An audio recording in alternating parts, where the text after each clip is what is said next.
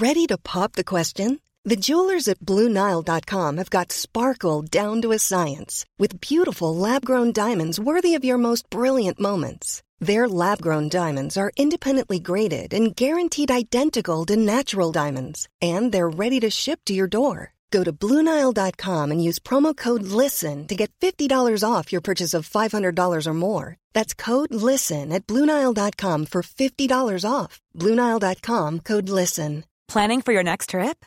Elevate your travel style with Quince. Quince has all the jet setting essentials you'll want for your next getaway, like European linen, premium luggage options, buttery soft Italian leather bags, and so much more. And is all priced at 50 to 80% less than similar brands. Plus, Quince only works with factories that use safe and ethical manufacturing practices. Pack your bags with high-quality essentials you'll be wearing for vacations to come with Quince. Go to quince.com slash pack for free shipping and 365-day returns. This is the Cork Today replay on C103. And Jane Pickett of the Island Wood Veterinary Hospital in Newmarket, part of the Mill Street Veterinary Group, uh, joining me this afternoon. Good afternoon to you, Jane. Good afternoon, Patricia. And you're very welcome. Okay, let me go straight to a question in from uh, Jenny, who describes having a very boisterous 18 month old Labrador chews anything he can get his teeth into, including this morning a brand new pair of runners. Any advice to stop this habit, please? Oh, oh dear. it can be such a challenge, particularly in young dogs, because they learn about the world with their mouth, essentially. Um, so there is a fine line, however, and I think if we're starting to kind of engage in destructive behaviours, tearing apart runners, then that's really, really dangerous for this dog. Because if, God forbid, it does eat some of that, whether it be part of the fabric or part of the runner sole, it can cause a really serious blockage in the intestines. Sometimes it can even require surgery, and sometimes, you know, the outcome isn't so good. So it's really important to try and prevent this if you can first thing I would try and do is just make sure that your dog has this kind of cognitive brain needs met. So make sure it's going for lots of walks throughout the day and that it's not just kind of a, a you know a two step march you're just walking for the sake of walking. You're letting it engage in sniffing. So it's learning about the world around it using the same parts of its brain that it would be using if it was chewing up runners and putting its mouth around things and learning about the world also, distraction is a really good thing. So, if your dog likes a particular type of thing that it would like to put in its mouth and try and chew up, try and find a dog safe toy that has the same kind of consistency to it. Um, so, with runners, there's lots of, let's say, the equivalent will be um, a stuffed toy that's robust um, and it would have, let's say, some harder little bits to it, some softer bits. So your dog is getting those kind of varieties of textures in its mouth, um, but it's in a dog safe manner. Um, so I think you really just need to try and wean them off the runners and onto safer, safer toys. And if your dog does have uh, quite the sharp teeth, you might want to, you know, go for, let's say, the indestructible branded ones um, rather than your standard toy as well if they're particularly good at pulling things apart because obviously we want to keep them safe and we want to keep them, you know, away from eating little bits and bobs of these things. So try and make sure that they're out and about, lots of activity, lots of mental stimulation, and give them safer toys. Do they eventually grow out of it? Some do, some don't. Oh, um, is what I'd say. Yeah, Some okay. of them, you know, it's, it's it's a phase of learning about the world. Others, they really just like the habit of pulling apart things. Okay. Um, but generally, if they have enough mental stimulation, they'll fulfil that in other ways. Let's stay with young dogs. Uh, hi, Patricia. Could you ask Jane, at what age would you recommend to clip a puppy's toenails? Oh, okay. So this is quite a variable one. Generally, we see, uh, let's say, a lot of puppies that come to our doors for their, you know, second vaccinations or even a month or two later, the owners will say, oh, you need to clip his nails, they're really sharp. A lot of the time we can't because there's actually not that much, um, let's say, excess nail there um, that we'd be able to clip. And a lot of the time it's just because they're, they're jumping up and they might be causing a little bit of discomfort, let's say, if they're jumping up onto your legs really the thing to do here is think, well, you know, are my dog's nails an appropriate length, regardless of their age, regardless of whether they're a puppy or an older dog? And generally that will be the case that if they're standing up upright, the very tips of their nails that are kind of, you know, the, the main ones that will be in contact with the ground usually are literally just brushing the floor. You don't want them sitting on the floor or being pulled to one side in standing position. And equally, we ideally want them, don't want them so short that they're not making contact with the ground. So it's kind of a happy medium. The reason that we like them to just be in contact with the ground is then that if they're walked appropriately, kind of on slightly rougher surfaces, let's say the pavement, the sidewalk, tarmac, that kind of thing, and you know, it can act as kind of almost like a nail file, like an emery board, and they may get some normal wearing and keep them at a normal length. So it's very, very variable. So let's say one puppy that might be six months old that's been walked on a little bit of pavement every now and again, and that keeps the nails low, may not require nail clipping at all. Whereas if their counterpart that maybe just walks on grass, just walks on short surfaces, and they might have some nail growth that might not be being filed down by a little bit of a rough surface, they might need nail clipping. So it's very difficult to say an exact age because it's very, very variable. But generally, in young puppies, it, it's not necessary. Okay, Jer says, Hi, Patricia and Jane. I've a female parakeet. parakeet her partner was sold and I rescued her.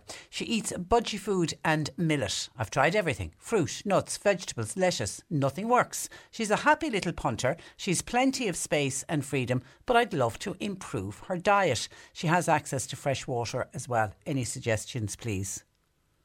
Okay, I'm going to put my hands up here and say I'm not the woman to answer this question. Okay. Uh, I must admit they are beautiful, beautiful birds, but as regards, let's say, exotic medicine and particularly dealing with the larger exotic birds, I wouldn't have a lot of experience. And, you know, they can have such specific needs, even between breeds of birds, that, you know, general recommendations are very, very difficult. So what I suggest in this case, this listener, is get in contact um, I, I suppose ask your local vet if they feel comfortable with dealing with that question. But if not, they might be able to direct you towards a vet that's used, used to dealing with kind of birds, avian and exotic species. And they are usually quite specialist in the sense that they will know for each breed of bird exactly what's appropriate as regards fat protein content. And that can be very variable. And it's really, really important, particularly with these species of birds and exotic species, that their husbandry is right. So that means their food, their environment. And it really sounds like our listeners trying yeah, really hard to get that right. It sounds like Jar is, do, yeah. is doing everything right. Yeah, exactly. And and so right, right to be worried. The fact that this bird is only eating budgie food and millet. It sounds like yeah. that's not probably a balanced diet for the bird. I would suspect not but I would say I get a get get somebody who's dealing with birds on a veterinary basis every day involved because they'll be able to give you exactly what that breed of bird would require, and it sometimes can be quite niche. So I, I wouldn't I wouldn't like to send you off on the wrong road with a okay. general recommendation. Well I think it needs to be taken further. Well done. Hi, question please for Jane. My terrier, 12 years of age, is eating grass. Now it happens probably every 8 to 10 weeks. He will go out eat the grass. It can last for up to 2 hours and then it stops again. Is there anything I could give her to stop doing this unusual behaviour? Okay, interesting. So grass eating can happen for a number of reasons. We always historically thought it would be if a pet was nauseous, so they want to throw up if they don't feel well for some reason. A lot of them will engage in grass eating behaviour to kind of make themselves get sick. And we always thought this was the case, and in, in some cases it is. So if, or, if this listener always will see their pet throwing up after they've had these little bouts of eating grass, grass irregularly, then it might be that, you know, something has made them feel a little bit ill periodically. Um, and that may need a, a, little bit of thought as to, well, has something changed in the diet around those few days before they engage in that grass eating behaviour and then throwing up? Or are they unwell in other ways? Now, interestingly, in the last years, there is some research that has shown that some dogs really do just do grass eating as habit. Um, so it can be something that's purely behavioural. In these cases, it tends to happen kind of more continuously, and it does sound like it's kind of a periodic thing that happens every few weeks in this dog, so not constant behaviour. I would say that as long as your dog is otherwise well in himself, eating, drinking, weight is good, you've noticed no other changes, and there's not vomiting associated with the episodes, it might be behavioural. But if you're in any way otherwise worried about your pet or you do notice vomiting associated with the episode, you need to have a little think about, well, what happens around the days that this happens? And if you have any concerns, visit your vet for a full physical exam. Okay, Margaret's been on. Hi, Patricia. Would you please ask Jane, at what age do you neuter a female dog? Okay, so in general, with small to medium breeds of dogs, kind of anywhere between six, eight, ten months is fine. Okay.